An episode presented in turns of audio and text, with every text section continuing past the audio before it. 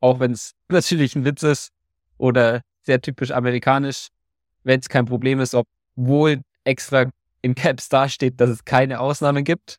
Das Startup-Tagebuch von Alex und Corby. So, meine Freunde, hier wieder ein kurzes Update, was diese Woche so passiert ist. Hi Alex. Servus Corby. Die erste große Veränderung war ja, dass wir diese Woche in unser neues Büro eingezogen sind. Juhu! Das heißt, wir haben jetzt schon zwei Tage daraus gearbeitet und man muss schon sagen, es tut sehr gut, auch einfach mehr Platz zu haben. Mehrere Räume, auch für Meetings ist es natürlich deutlich angenehmer. Und bisher, glaube ich, sind wir sehr zufrieden damit, oder Alex?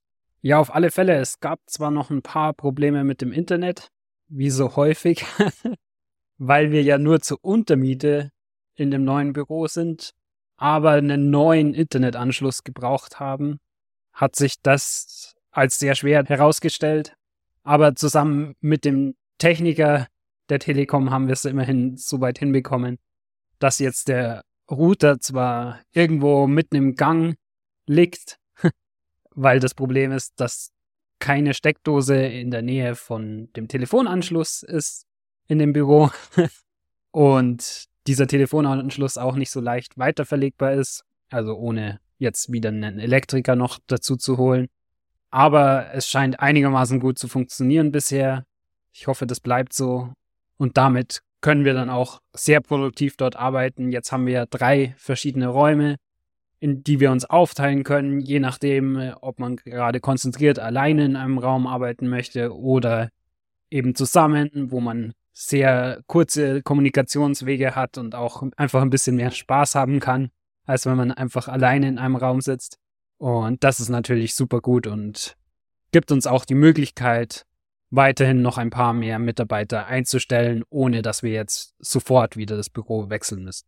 Und vielen Dank geht auch nochmal raus an den lieben Franz, einer unserer Hörer, der uns tatsächlich dieses Büro weitergeleitet hat, das wir jetzt tatsächlich angemietet haben. Also vielen Dank dafür. Und es ist toll zu sehen, dass dieser Podcast eben uns dann auch dabei hilft, unser Business aufzubauen. Ja, der Podcast hilft uns tatsächlich gerade erstaunlich stark auch in Richtung Business, denn auch ein Shoutout geht raus an Raban, der gehört hat, dass wir Gaming Outreach machen, als wir es im Podcast erzählt haben, und dann unser Tool direkt weiterempfohlen hat an einen Freund von ihm, der auch einen Discord-Server managt. Und der hat tatsächlich direkt den Bot installiert, onboardet und ist auch schon live und hat sogar auch jetzt schon sehr gutes Feedback gegeben bisher. Neben dem User haben wir auch noch zwei andere neue Kunden onboardet, nämlich Camino Finance und Kryptonite, beide aus dem DeFi-Krypto-Bereich. Die sind auch beide als Inbound-Leads gekommen und haben auch dadurch, dass wir es eingebaut haben, jetzt direkt ihre Kontaktinformationen auf der Landingpage vor dem Bot installieren eingegeben, was sehr gut schon mal den Schritt unseres Onboarding-Flows validiert hat, dass User da, wenn sie offen dafür sind, auch ihre Kontakt Daten eingeben und anschließend eben den Bot installiert. Was es für uns natürlich deutlich einfacher macht, dann im Anschluss die User zu kontaktieren.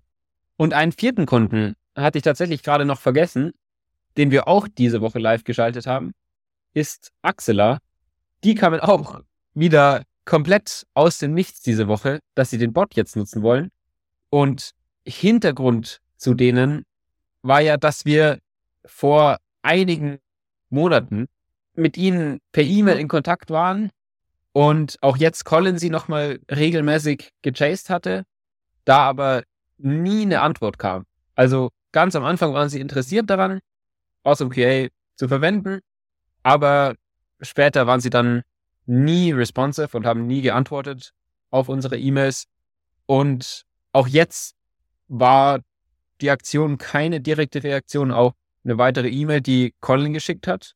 Deswegen war es tatsächlich extrem surprising, dass da plötzlich einer der Moderatoren, also auch nicht jemand, mit dem wir davor schon in Kontakt waren, uns auf Discord einfach gemessaged hat, dass sie jetzt gerne Awesome QA aktivieren wollen und was er dafür machen muss.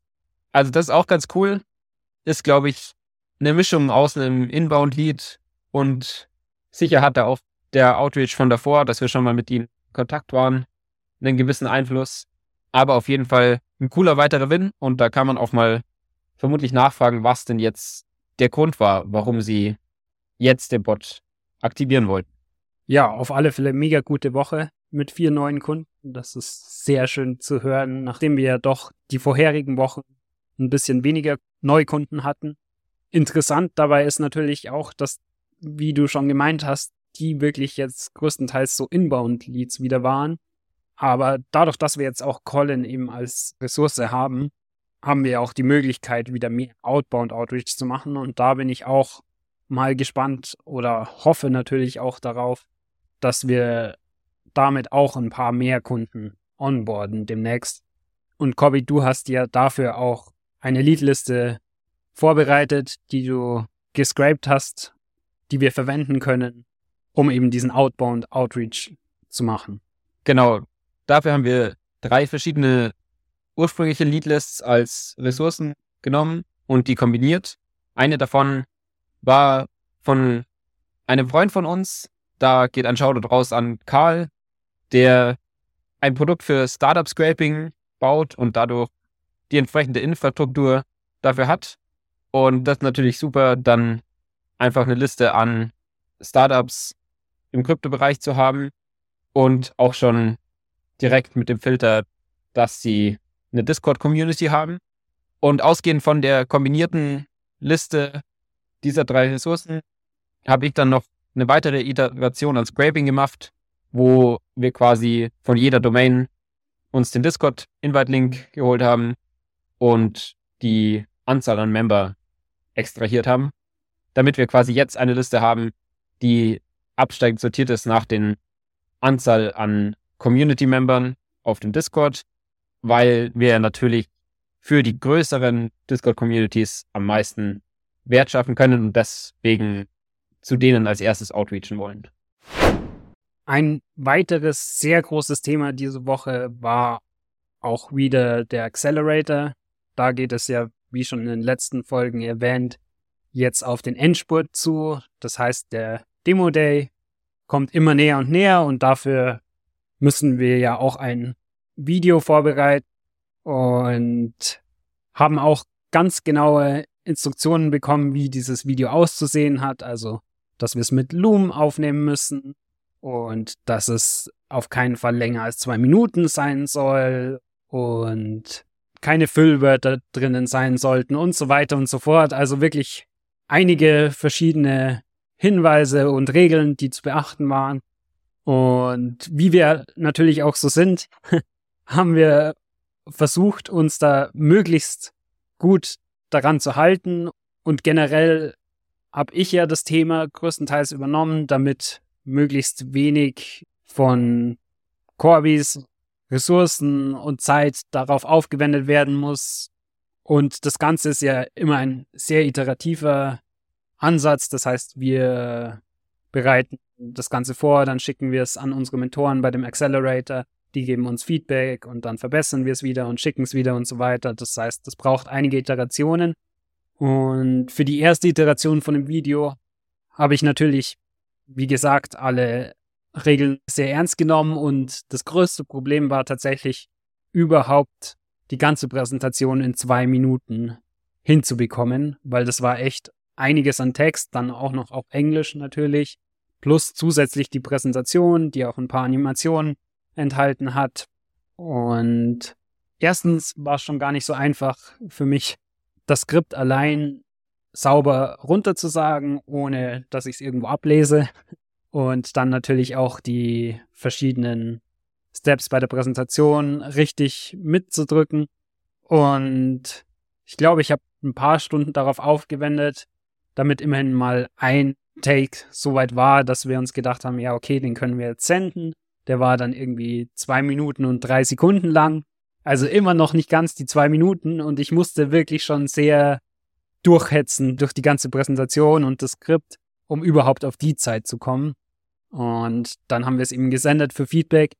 Und was natürlich zurückkam, dass sehr wenig Emotionen mit drin waren von meiner Seite, auch sehr wenig Betonung und generelles Excitement gefehlt hat. Aber die drei Sekunden, die wir über den zwei Minuten waren, die sind überhaupt kein Problem. und das war natürlich erstmal super überraschend, weil das hat mich ja voll limitiert, weil ich keine guten Pausen machen konnte und so weiter. Und es war halt wirklich sogar rot markiert in den Hinweisen und Regeln, dass es eben da gar keine Ausnahme gibt, dass man über diese zwei Minuten gehen darf. Das heißt, für die nächste Iteration habe ich versucht, das Ganze ein bisschen besser zu machen, aber es war einfach echt krass dadurch, dass ich davor so lange versucht habe, immer schneller das Ganze zu sagen und aus diesem Modus irgendwie rauszukommen, habe ich halt überhaupt nicht geschafft. Also das war einfach unmöglich für mich und irgendwann habe ich dann die Kreisleine gezogen und bin einfach zu dir gekommen, Corby, weil ich einfach nochmal Input gebraucht habe von jemandem, der das eben nicht die ganze Zeit nur auf diese zwei Minuten versucht hat, runterzubrechen. Ja, man muss ja schon sagen, wenn man halt diesen Zeitdruck hat, führt das natürlich dazu, dass man zum einen sehr wenig Pausen macht und die Pausen sind ja an sich sehr wichtig, damit man als Zuschauer das deutlich besser verarbeiten kann, was gerade gesagt wurde und es nicht nach einem Satz direkt weitergeht mit dem nächsten Satz. Und gleichzeitig braucht man ja auch noch die Pausen zum Luft holen. Und mit dem Zeitdruck muss man schon sagen, war es in der ersten Iteration eben so, dass du schon sehr viel außer Atem warst und dann dadurch eben keine Möglichkeit mehr hattest, noch großartig Sachen stärker zu betonen und darauf zu achten, wenn so ein Hard Criteria wie die zwei Minuten eben die höchste Priorität haben. Das heißt, das war gut zu wissen dann, dass bisschen Überzug über die zwei Minuten in Ordnung sind, auch wenn es natürlich ein Witz ist oder sehr typisch amerikanisch, wenn es kein Problem ist, obwohl extra in Caps dasteht, dass es keine Ausnahmen gibt. Aber dann haben wir eben damit noch mal ein bisschen geübt. Ja, ein bisschen ist gut. Ich glaube, nach unserem normalen Arbeitstag dann abends noch mal vier Stunden zusammengesessen, noch mal das ganze Skript wirklich durchgegangen, noch mal Sachen gekürzt, damit wir einfach noch mehr Pausen machen können dann hast es du immer Corby versucht, so gut wie möglich zu betonen, damit ich auch eben nochmal höre, wie es denn vielleicht möglich wäre, das besser zu machen. Wir haben uns über alles Gedanken gemacht, mit welcher Tonhöhe wir jetzt welche Wörter aussprechen wollen, wie wir Wörter klarer ausgesprochen bekommen und so weiter. Also das war schon sehr intensiv und ging auch sehr lange, die Session. Das stimmt. Aber es war auch schon gut, dass wir es gemacht haben weil es dadurch natürlich deutlich besser wurde. Man muss sagen, wir haben an dem Abend das jetzt nicht hinbekommen, noch einen guten Take aufzunehmen, auch weil nach dem ganzen Arbeitstag und dem ganzen Improvement ist man natürlich dann extrem fertig irgendwann. Aber wir haben dann am nächsten Tag in der Früh nochmal ein bisschen daran gesessen, es aufzunehmen und da ging es tatsächlich dann sehr schnell, einen guten Take zu bekommen. Also da hat sich dann die Arbeit am Vortag ausgezahlt. Ja, das heißt, das war wirklich eine der stressigsten Wochen, seitdem wir überhaupt diese Journey anfangen für mich, muss ich sagen, weil einfach so viel Verschiedenes los war und eben auch dieses Demo-Day-Video ready werden musste. Das heißt, da gab es auch natürlich wieder eine Deadline dafür. Und natürlich alles mit Deadline ist natürlich nochmal doppelt so stressig als ohne. Und ansonsten gab es auch wieder ein bisschen Fortschritte beim Landingpage-Design. Das heißt, das ist jetzt schon relativ weit und ich hoffe, dass wir es nächste Woche finalisiert bekommen und dann auch damit starten, dass wir es implementieren. Ja, es motiviert da aber auf jeden Fall auch schon zu sehen, wie sie deutlich besser aussehen wird als das, was wir ja bisher gemacht hatten. Also das fühlt sich schon sehr gut an, einfach weil man direkt sieht, dass es ein professionelles Design ist und wir davor ja einfach nur mit einem Landingpage-Builder das Beste gemacht haben, was wir uns so ausdenken konnten. Und auch vom Content her ist es dann wieder ein bisschen aktueller, weil gerade eben ja auch das Publishing of Stack Overflow zum Beispiel einigermaßen prominent auf der Landingpage zu sehen ist, was wir ja bisher noch nicht implementiert haben, weil einfach nicht genug Demand dafür da war. Weitere Updates gibt es dann wieder in der nächsten Folge und bis dahin, macht's gut. Ciao. Boom! Das war's mit dieser Woche vom Startup Tagebuch von Alex und Corby. Wenn ihr uns unterstützen wollt, überlegt doch mal, wer von euren Freunden am meisten Startup interessiert ist und schickt ihm diesen Podcast. Außerdem freuen wir uns natürlich über jede Bewertung oder persönliches Feedback.